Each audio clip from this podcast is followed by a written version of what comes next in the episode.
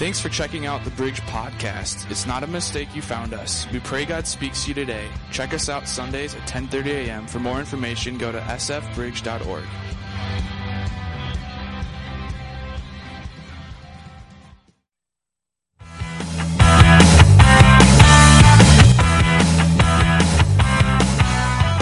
All right, here's the deal. What? You can have some Oreos, but you can't eat them until I get back out. Where's Dad?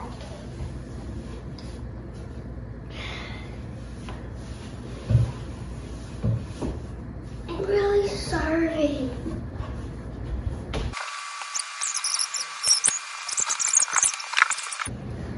Dad, I know you're playing Xbox. Mm. What, Ellis? So hungry. Ellis, what? It's- Look at this. Let's see it. Okay. Penguin.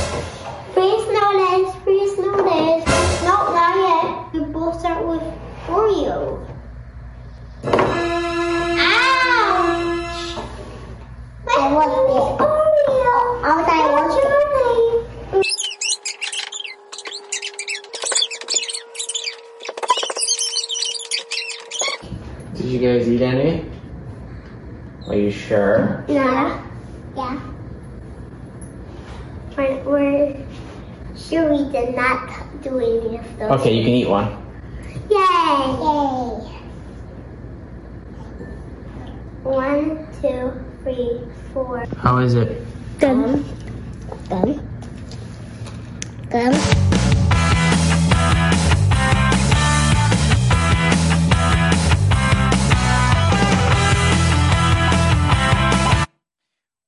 Some fun this week in the mom household. Uh, I kind of had my bets hedged as who was going to win because we have our very methodical child, the one that's very calm, collected, rationale, follows the rules to the letter of the law, and then we've got Parker. And uh, she she kind of loves to just ride that line as close as she can get. Like I'm just gonna lick it, right? Because Dad didn't say anything about licking. I just couldn't eat it. Like she is totally that person, and true to Parker form, she called me out on my off time habits. So now the church knows I enjoy playing Xbox. You are welcome for that.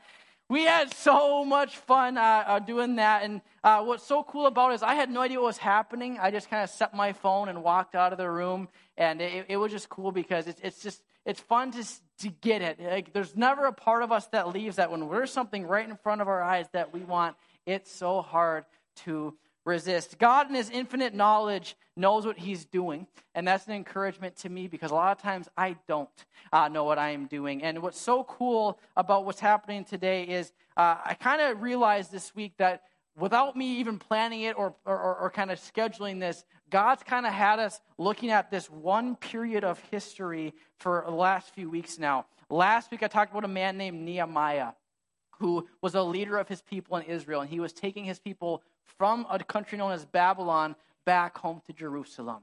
But the week before that, I talked about a man named Daniel who was like leading the people while they were in Babylon. And now today, I'm talking about another person as they go into Babylon. Now, I don't know if I have any TV watchers in here, but I'm a TV watcher, and I like kind of the, the TV shows that are like the super suspenseful, like not the best acting, but just running and gun and suspense. And whenever you get into these shows, they always go previously on CSI, right? You know what I'm talking about? And then you have the 20 second recap.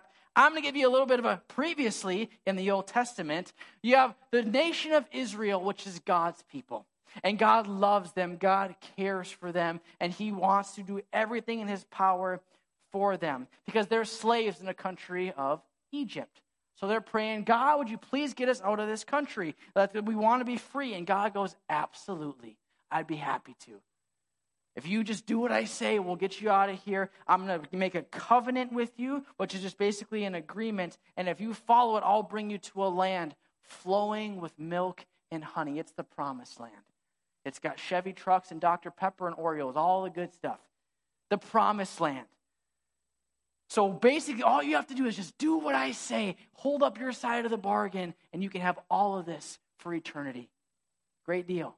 The only problem is Israel did not hold up their side of the bargain. They turned their back on God. They didn't do anything that He asked them to do. So, God is a God of love, isn't He? He loves us, but God's also a God that is just. And so, He lets natural consequences take their course. So, one day, Israel is minding their own business, going rogue, when all of a sudden the nation of Babylon comes and rolls up into it, takes all of them and ships them off to their home country of Babylon. Now, to kind of bring this into real life, imagine if after church today, uh, you grab another donut, another cup of coffee, and just a fleet of white vans rolls up and just takes you away. 900 miles away, as a matter of fact. From here to 900 miles would be Dallas, Texas. Now, I know some of you are like, if I had to get kidnapped to go to Dallas right now, I'd do it. It's cold outside this morning. But for Babylon, I'm sorry, for Israel, this was not a good deal. You might imagine this is not a situation where they're feeling all nice and cozy and comfy. They're being taken to a different country to be slaves. So, what they try to do is they're like, you know what? I want to get out of here so they contrive a plan. Let me read to you what this plan looks like. This is what Jeremiah the prophet says in Jeremiah 29. Yes, this is what the Lord Almighty, the God of Israel, says. Do not let the prophets and diviners among you deceive you do not listen to the dreams you encourage them to have. They are prophesying lies to you in my name. I have not sent them, says the Lord. Israel was quite literally trying to manifest a dream out of Israel. Because here's their plan. They're like the little three year old on the video from before. I'm not going to eat it, but I'm just going to lick it. What Israel is doing here in this situation is we can't just get out of here and just break for it. We have to let God let us out of here. So here's what we're going to do we're going to go find prophets. And if, if they have a dream that we just escape and we can go, then we'll have God's blessing. So what they do is they try to manifest this dream. I love what, what Jeremiah says. Do not listen to the dreams you encourage them to have. What Israel's doing is they're like, hey, prophet, how's it going? Good, good. I'm glad you're doing good. Hey, uh, let me show you a picture. You know, I'm missing home. I'm sure you're missing home too. But I'll just show you a picture of, of my house. Isn't this a nice house? It's, you know, it's kind of a rambler. The, the bathroom's unfinished, but it's not a bad place. Like, here's, here's my house, and here's all my back patio. There's the olive grove over there. It's nice, isn't it? Just picture it. Just a great place. Just picture it vividly in your mind. You look tired. Do you want some ZzzQuil? Maybe a nap? Would be good. Why don't, why don't you just go home and have a dream about me going back home and then we can go home? They're trying to manifest the dream quite literally. And if you're like, I'm, dude, you're missing it. I, am I'm, I'm not clicking. Let me, let me make it this way, okay? How many of you have a smartphone? Everybody. Okay, you don't have to raise your hand. Everybody's got a smartphone. They don't even make the flip phones anymore. I wish they did because they're indestructible. These smartphones are very, very intuitive, very, very intelligent, scarily so. Last night, my wife and I were on the way home from the movie theater, and we were talking about how our nephew was at Monster Jam. Do we have any Monster Jam fans in here? A few of us. Okay, there was zero in first service, but that's because they're sleeping, which is why they're at the first service. Okay? So we were talking about Monster Jam. And lo and behold, we get home, we feed the animals, we crawl in bed, we start scrolling Facebook, and what were my curated ads on Facebook? Monster Jam. Never looked at Monster Jam before, but my phone had heard me say Monster Jam. And so all of a sudden, now I got ads. Now, full disclosure Meg walked out of the sanctuary a little bit ago. I'll let you guys in on this secret. Today, after service, I'm going to steal her phone. Tonight, I plan to mention Beretta shotguns, Chevy trucks, Dr. Pepper, and Raising Canes. And when my birthday comes up next month, I'm going to be loaded. I'm going to manifest this sucker if it's the last thing I have to do. She knows me well, but I'm going to make it happen, right? This is the kind of conniving thing that Israel is trying to do. They're trying to skirt around God's correction by having a prophet have them go on home. But God's no dummy. Look what God says here in verse 4. This is what the Lord Almighty, the God of Israel, says to all those I carried into exile from Jerusalem to Babylon Build houses and settle down plant gardens and eat what they produce. Marry and have sons and daughters. Find wives for your sons and give your daughters in marriage so that they too may have sons and daughters. Increase in number there, do not decrease. Also, seek the peace and prosperity of the city to which I have carried you into exile. Pray to the Lord for it, because if it prospers, you too will prosper. Then you have verses 8 and 9, which I just read to you, and then verse 10 and 11. This is what the Lord says When 70 years are completed for Babylon, I will come to you and fulfill my good promise to bring you back to this place. For I know the plans I have for you, declares the Lord plans to prosper you and not to harm you, plans to give you hope and a future. Now, I don't know about you, that doesn't have the same ring to it as it does when you get the graduation card next spring. I know the plans I have for you to prosper you, to give you hope in a future. But first, you're going to have to wait for 70 years. 70 years. We get upset when Chipotle is back ordered, right?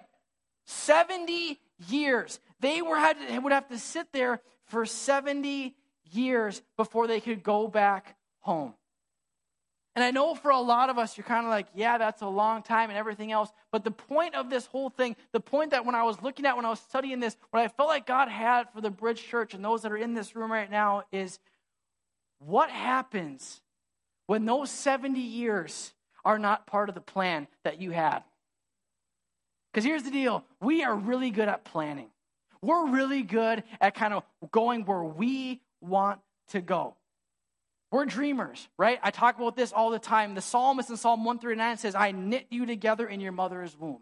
God put different dreams, different aspirations. He put very things inside of you so that you could chase the things that He makes you passionate about. For some of you, you could care less about having a hunting dog. But for me, I dream about a black lab bringing my ducks back to me frequently. Literally and metaphorically, I dream about it all of the time. Some of you couldn't care, right? But those are dreams that I have. They're dreams that I'm chasing after. They're dreams that I've asked and I've prayed for, and God's blessed me with so many great ones. Dreams are such a great thing. But there's also vision. What's the vision? Where are you leading? What are you doing? What's this looking like? What's the vision? Especially in the church world, we hear this all of the time. What is the vision that God's put on your heart? Why do we talk about vision? Because Proverbs 29 says this where there is no vision, people perish. It's good to have a vision. You need to have a vision. It's good to have dreams, to chase after it. My question is what happens when the dream doesn't go the same way we hoped it would? What happens when we're on the way, we're making progress, things are going well, and all of a sudden there's an absolute right angle turn and it goes the other direction? Then what?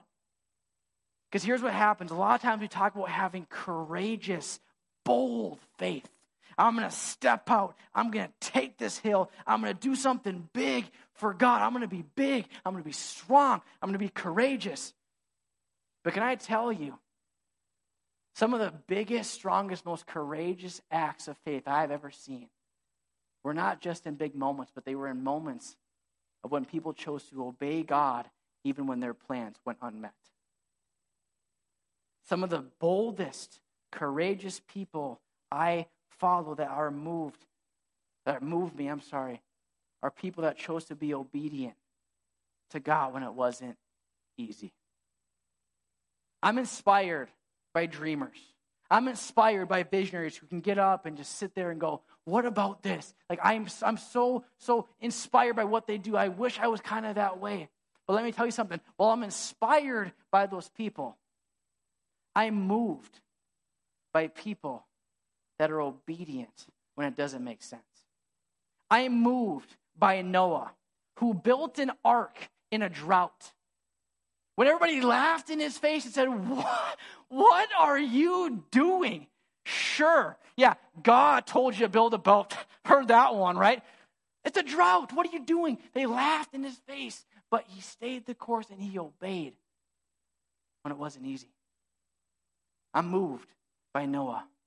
I'm moved by David, who was the eighth of eight siblings, overlooked, not considered, built like myself, who chose to say, No, no, this isn't, this isn't okay. A, a, a, a giant is going to defy our God. No, no. I'm not going to do the status quo. I'm not going to just continue on, go on with my plans of being a shepherd. I'm going to step in to what God's calling me to do, even when every one of my brothers laughed at me and said, Who do you think you are?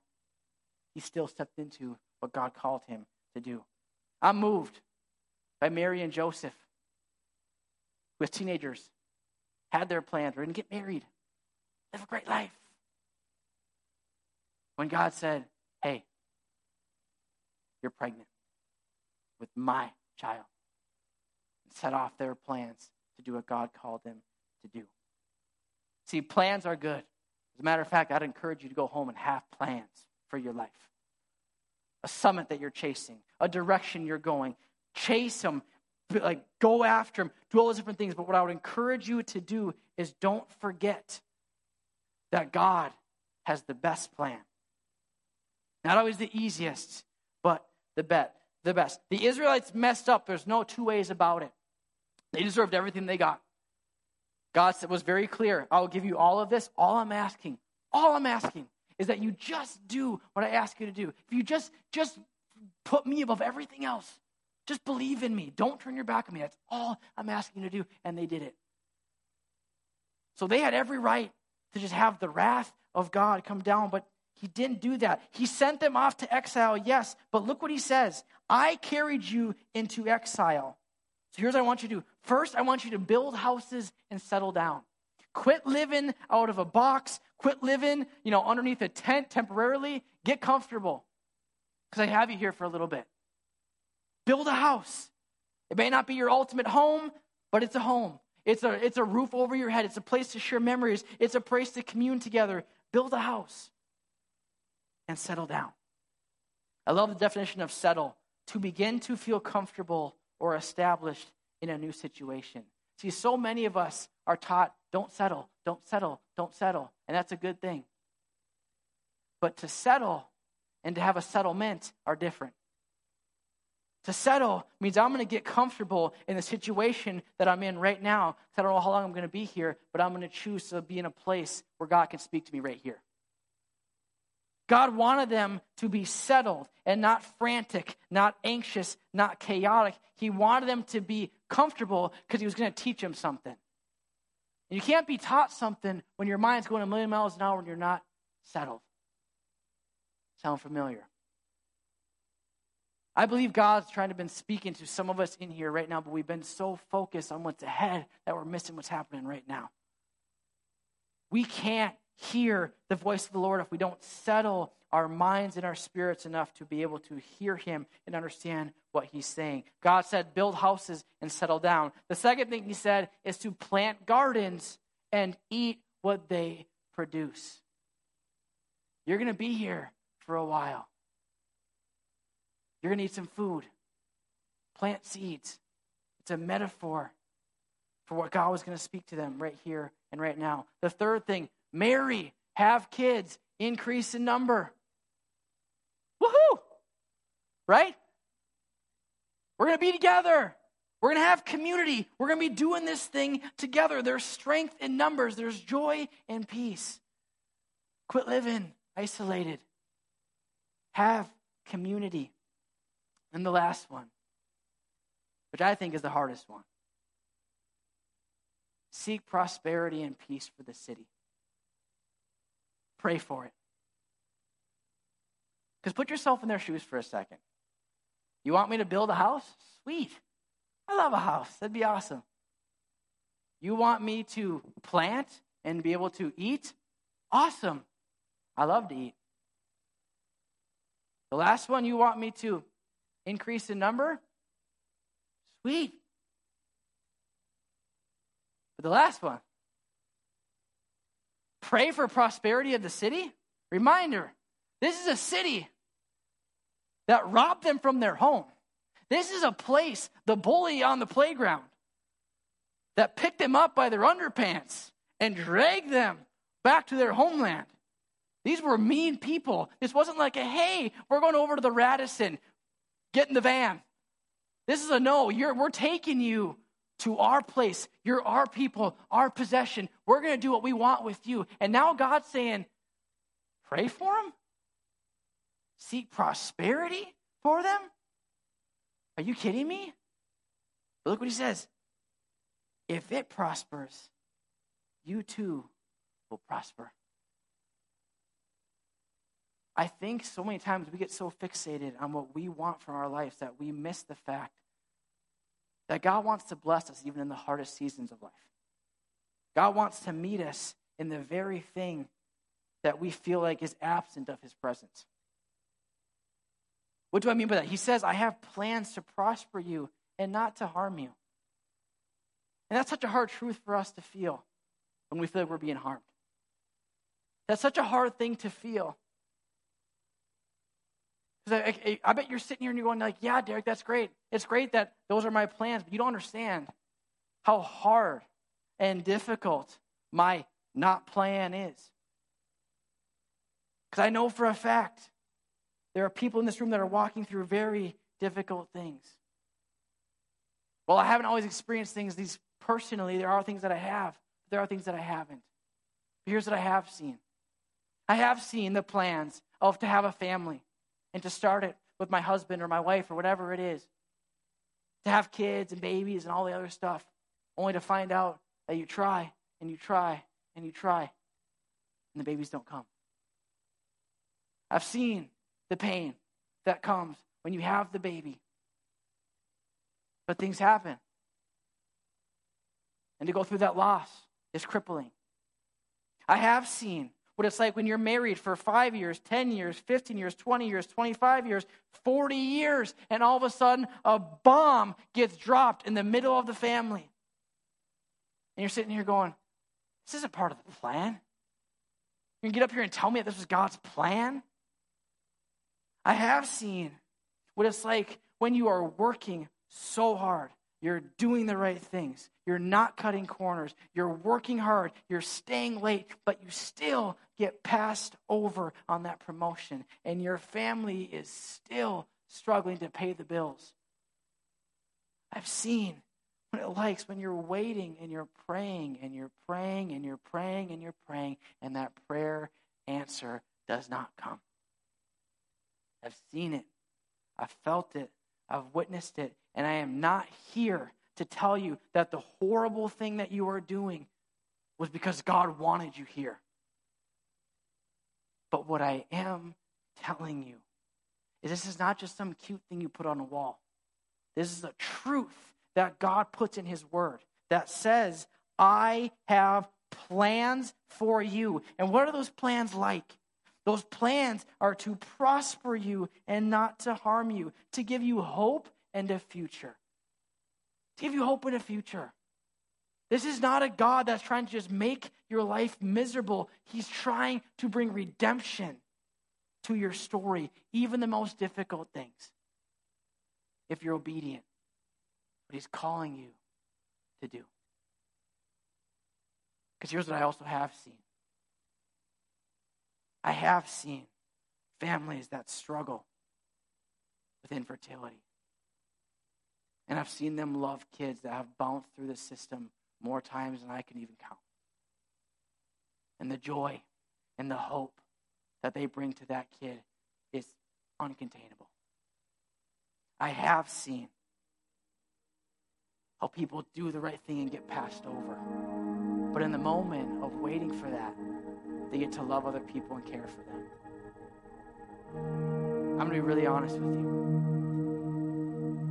I don't know what my life would have looked like, but I'm pretty confident of this. Had my family not blown up in shambles when I was 13 years old, had my parents not went through a horrific divorce, and my mom not went to jail, I am fully convinced I would not have had a thriving, active relationship with Jesus. I would have went to church every once in a while, believed maybe. When you walk through things that are that painful and that difficult, you kind of get to the end of yourself. And you find that there's a real Jesus that cares for you and loves you, that died on the cross and wants nothing more than to be close to you. He's got plans for you. And even though those plans are not being realized right now, right here in this moment, He wants to meet you in this moment. This is where He wants to meet you, especially when you're in the valley, waiting for Him to move. Because look what He says after verse 11. After all this, after seven years of waiting and waiting and waiting and waiting, you're going to come back home. But then you will call on me and come and pray to me, and I will listen to you. You will seek me and find me when you seek me with all of your heart. I will be found by you, declares the Lord, and will bring you back from captivity. They had been running from God. Now they're going to be running to Him because of what they walked through in their life. Church, I'm here to tell you that there might be plans that you have in your life, and they may not go the way that you want or that you desire. And I'm not going to tell you that you just have to smile your way through it and just pretend it's all okay. But I am telling you that I'm here to say that Jesus wants to meet us right where we're at, on the mountaintop, but also in the valley. And it's imperative that we just do what he says and trust the process because he has a plan. Plans to prosper you, to give you hope in the future. But we have to stay the course. We have to continue going one foot in front of the other, doing the right things, listening to God, forgiving that person that's unforgivable.